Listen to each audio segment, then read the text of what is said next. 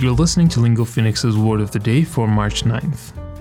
کلمه امروزمون گالپ هست که اسپلینگش به این شکله G-U-L-P کلمه گالپ به عنوان یک ورب transitive معنیش به این شکله To swallow large quantities of food or drink quickly که سینونیمش میتونه بولت باشه گالپ به معنا معمولا به همراه پرپوزیشن down استفاده میشه میگیم گالپ down بریم یه چند تا مثال باش ببینیم She gulped down her breakfast and ran for the bus.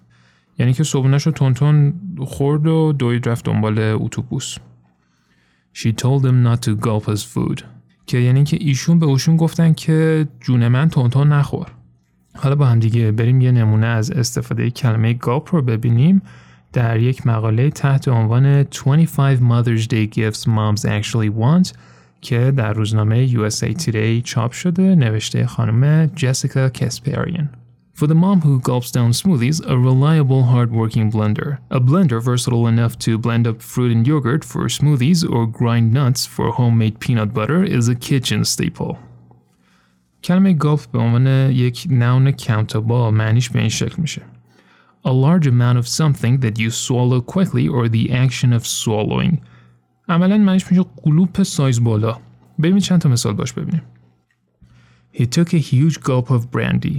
پس وربی که باهاش میاد took هستش. took a huge gulp of brandy. خود گالپ حالا همینجور بزرگ هستش. huge هم گشته پشتش گفته huge gulp. یعنی که از اون برندی که داشته میخورده یک قلوپ سایز بسیار بالا خورده. Charlie drank the whiskey in one gulp. یعنی این آقای چارلی اون زهرماری که توی لیوانشون بود رو در یک حرکت در یک قلوپ سایز بالا نوش جان کردن.